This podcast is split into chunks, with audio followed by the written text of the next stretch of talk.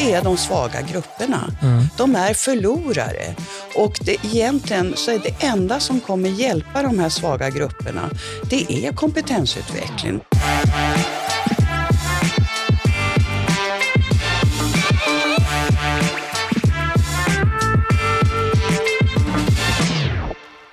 Du lyssnar på Ekonomerna med mig, Jon Norell, och bredvid mig sitter min kollega Albin Zettervall. Albin, du är ny på Timbro. Ja, det stämmer. Sen årsskiftet så är du ansvarig för arbetsmarknadsfrågor här. Ja. En grej som vissa gillar att så hata på Timbro är typ så att vi aldrig haft några riktiga jobb. Har du haft något riktigt jobb? Ja, i Norrbotten där jag kommer ifrån så är det... Så räknas riktiga jobb enbart som sådana inom gruv- och stålindustrin. Där har jag inte varit, utan vad ska jag säga, det mest riktiga jobbet därifrån är väl att jag har varit, jag jobbade ett par år som personlig assistent. Mm, ja. Kan man väl säga, är det mest riktiga jobbet. Men det är ändå ett riktigt jobb, absolut. Och vad gjorde du precis innan du kom hit till Timrå då? Då jobbade jag som konsumentrådgivare på Uppsala kommun. Ja. Och du, för du är jurist och grejer. Ja, precis. Ja. Jag tog min juristexamen nu i våras. Ja. Vad skulle du säga liksom största... Det finns jättemånga problem med svenska arbetsmarknaden, men du får välja liksom någonting som du vill lyfta särskilt nu. Ja, det är väl att allt för många inte har tillgång till den svenska arbetsmarknaden. Som jag menar beror på stor del på höga ingångslöner och det starka anställningsskyddet som innebär höga trösklar för de som står längst bort ifrån arbetsmarknaden. Mm. Och idag ska vi prata om trygghet och flexibilitet och sådär. Och även komma in lite grann på det danska systemet som man brukar benämna som flexicurity. Och då har vi en gäst också med oss. Eva Uddén Sonnegård, välkommen hit. Tack så mycket. Du är ekonomidoktor och forskar på forskningsinstitutet Ratio. Och du har tidigare varit statssekreterare på Arbetsmarknadsdepartementet. Det stämmer det. Det var under den första alliansregeringen. Reinfeldt 1 brukar man kalla den för.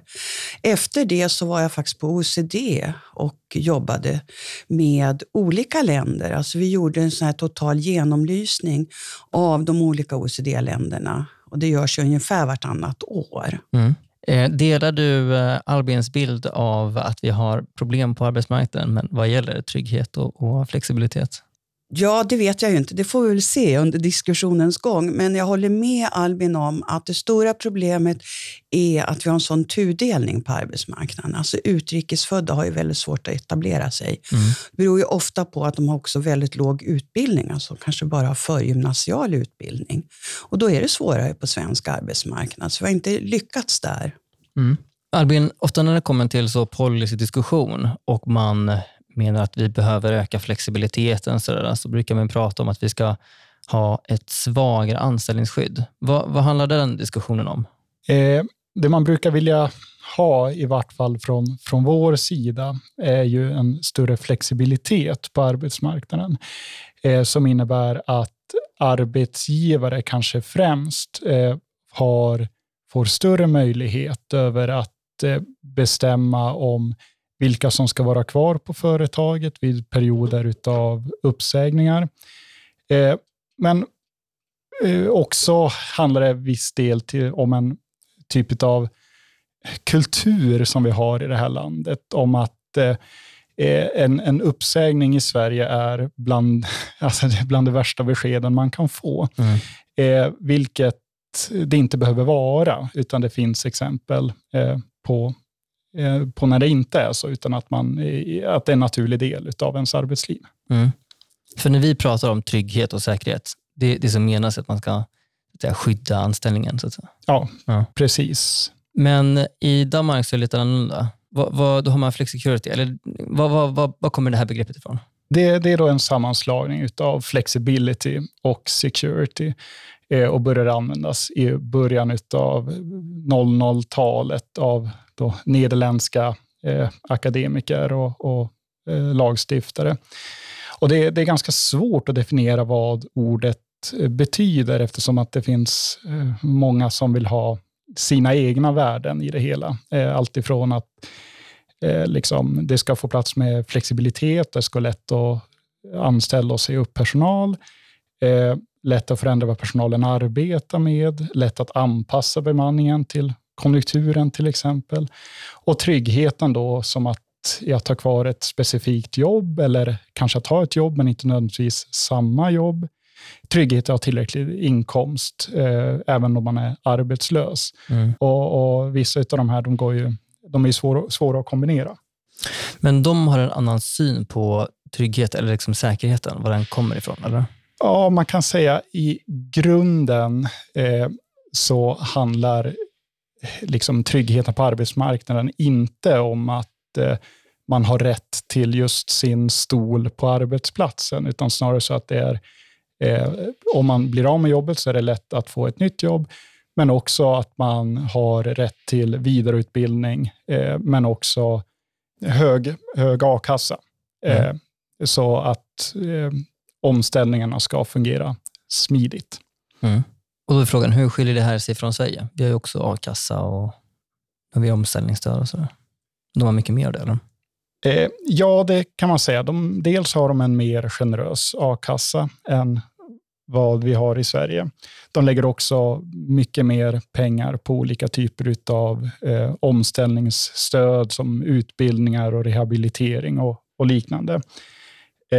Men också är det ju så att de har inte en LAS motsvarande som vi har i Sverige. Vad är LAS för någonting? Lagen om anställningsskydd. Och det finns inga turordningsregler generellt på den danska arbetsmarknaden. Utan när man säger upp så utgår det från kompetens istället för anställningstid. Så arbetsgivaren kan godtyckligt avskeda anställda? Godtyckligt kanske lite. Nej, inte riktigt så. Men däremot så är det svårt att uttala sig brett om Danmark. Eftersom att det skiljer sig åt på den danska arbetsmarknaden beroende på om du är tjänsteman eller arbetare. Och även inom kollektivavtalen så skiljer det sig åt. Men generellt så kan man ändå säga att det är enklare att säga upp personer i Danmark än i Sverige. Ja. Och i gengäld så lägger de mycket mer på arbetsmarknadsåtgärder. Ja, och mina generösa a-kassan också. Det är ju intressant att veta att även de danska facken omfamnar ju det här systemet lika mycket som arbetsgivarsidan i Danmark. Så det är ganska intressant utifrån ett svenskt perspektiv. Mm.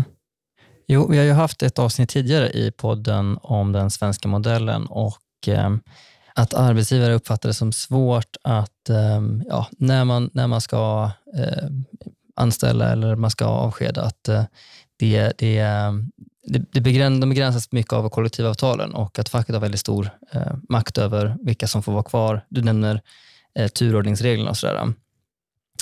Då är frågan, varför är det här ett problem? Liksom? Eva, har vi ett så starkt anställningsskydd att det för med sig negativa konsekvenser?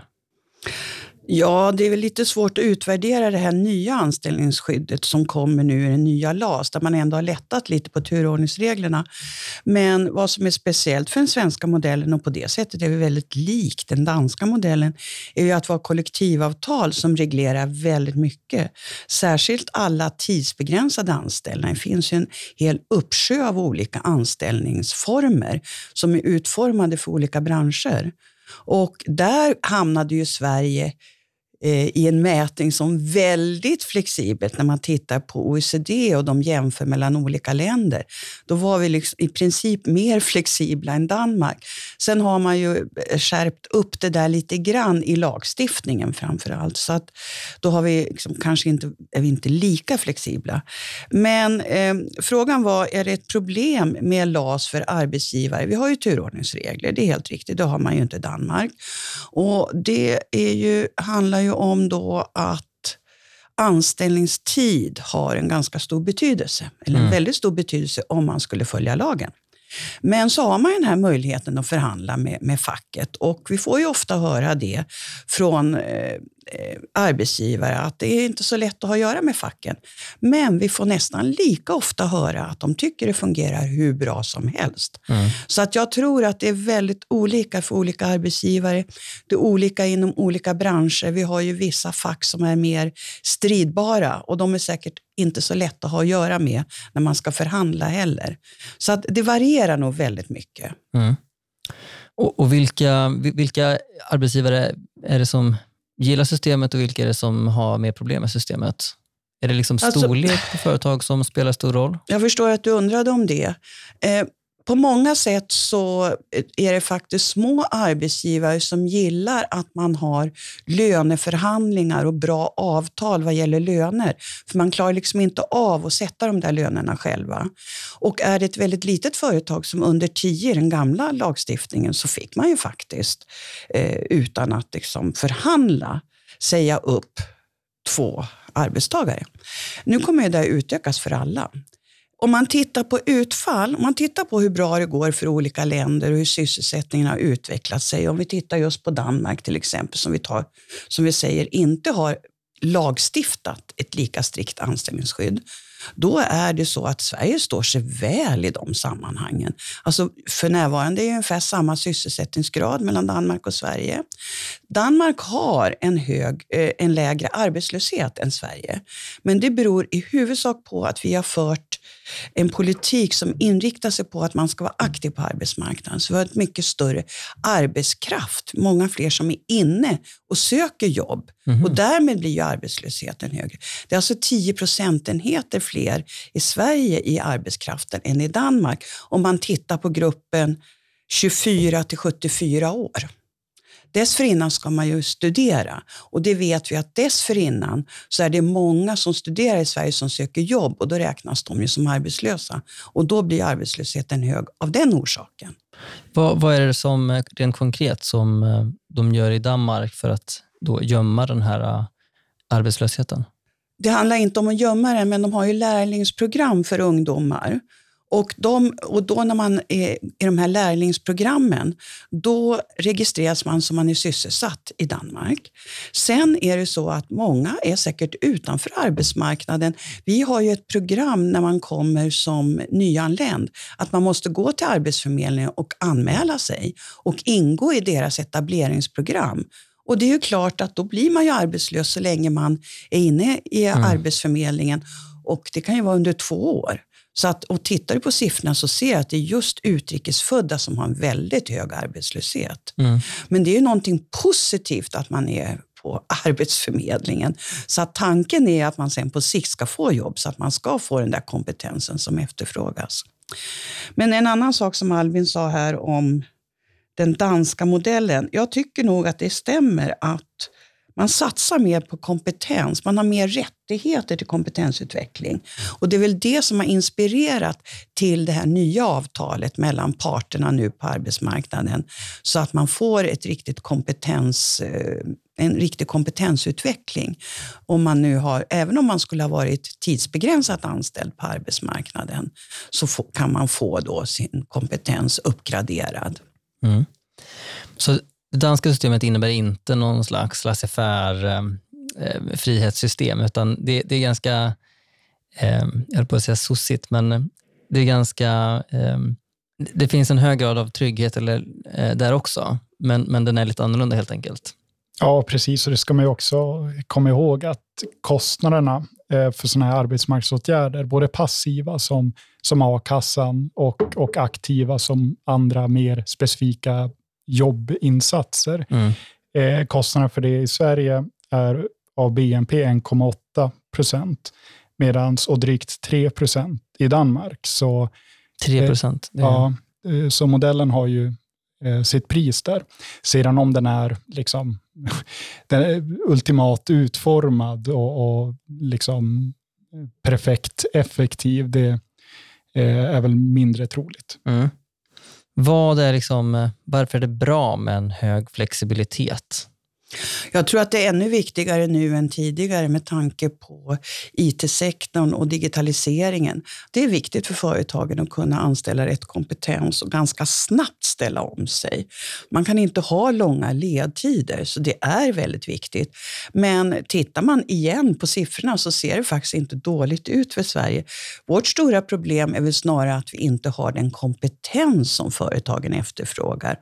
Och då kan man ju på sätt och vis bli ganska bekymrad i varje fall när det gäller jobb som har en lön under medianlönen, att där vill man ju begränsa arbetskraftsinvandringen nu. Man pratar ju om det, att det ska fram ett förslag helt enkelt. Det finns ju på bordet att man ska begränsa arbetskraftsinvandringen. Och det har jag väldigt svårt att förstå i det här läget, utan man borde låta, där ska väl arbetsgivarna få bestämma vilka de vill anställa och till vilka löner då som de kan komma till Sverige, för man brukar ju säga att det ska följa kollektivavtalen. Mm. Det är vanligt att när det är några som missbrukar, då är det alla de som sköter sig som drabbas, och så är det här fallet också, att företag som sköter sig kommer drabbas. Och jag tänker där flexibilitet, ja men dels är det viktigt för näringslivet och företagens förmåga att ställa om. Jag tror dock också att den här diskussionen måste grundas sig någonstans, en kulturförändring för svenska på arbetsmarknaden också. När man kommer, dels en lagstiftning som grundades i ett annat typ av samhälle, där kanske fanns ett stort industribolag i orten där man bodde. Det finns sådana orter kvar, men de är väldigt mer sällsynta och kräver nu för tiden en helt annan typ av kompetens ändå. Att man själv tar ansvaret och uppfattas som ansvaret. Att man själv också att man själv måste utveckla sig under tiden som man jobbar. Precis, vi är ett industrisamhälle. Våra far och morföräldrar är vana vid att man skaffar ett jobb och man jobbar där kanske hela livet. Medan framöver så kommer vi behöva vänja oss vid att man byter jobb ganska många gånger under livets gång.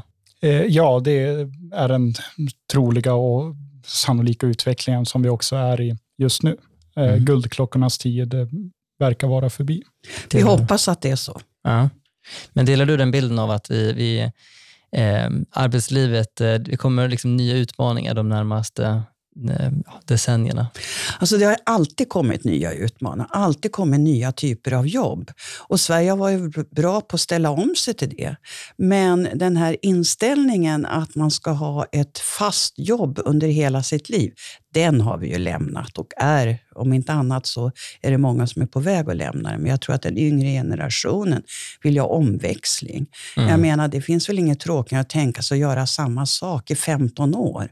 Så att det vore väl bra att kunna byta jobb efter ett antal år när man har en viss erfarenhet med sig. Oh ja. Vilka är det som är vinnare och vilka är det som är förlorare i det svenska systemet jämfört med det danska? Jag menar att förlorarna på arbetsmarknaden är de som är födda utanför EU och ungdomar generellt sett. Även om vi nyligen hörde av Eva här att statistiken är inte helt rättvis, så verkar det ändå som att danskarna är duktigare på att få in svagare grupper i samhället på arbetsmarknaden. Medans vinnarna i ett sånt här system är ju de som har varit länge på en arbetsplats och som inte tävlar med kompetens i och med turordningsreglerna. Mm. Jag håller inte med där, utan om man tittar på arbetslösheten så har du naturligtvis rätt. Då ser man ju att den är skyhög, mycket högre för utrikesfödda, särskilt utanför EU, i Sverige än i Danmark. Men det som jag sa, det beror ju på att vi tar in dem på arbetsmarknaden. Däremot om du tittar på sysselsättningen mellan de typerna av grupper, så ligger Sverige högre. Olika åldersgrupper, olika utbildningsnivåer och beroende på var man kommer ifrån, än i Danmark. Så att jag skulle inte vilja tala om vinnare och förlorare i relation till Danmark, utan jag skulle vilja tala om vinnare och förlorare generellt på arbetsmarknaden. Och då håller jag helt med om, det är de svaga grupperna. De är förlorare. Och egentligen så är det enda som kommer hjälpa de här svaga grupperna, det är kompetens. kompetensutveckling och få upp kompetensen.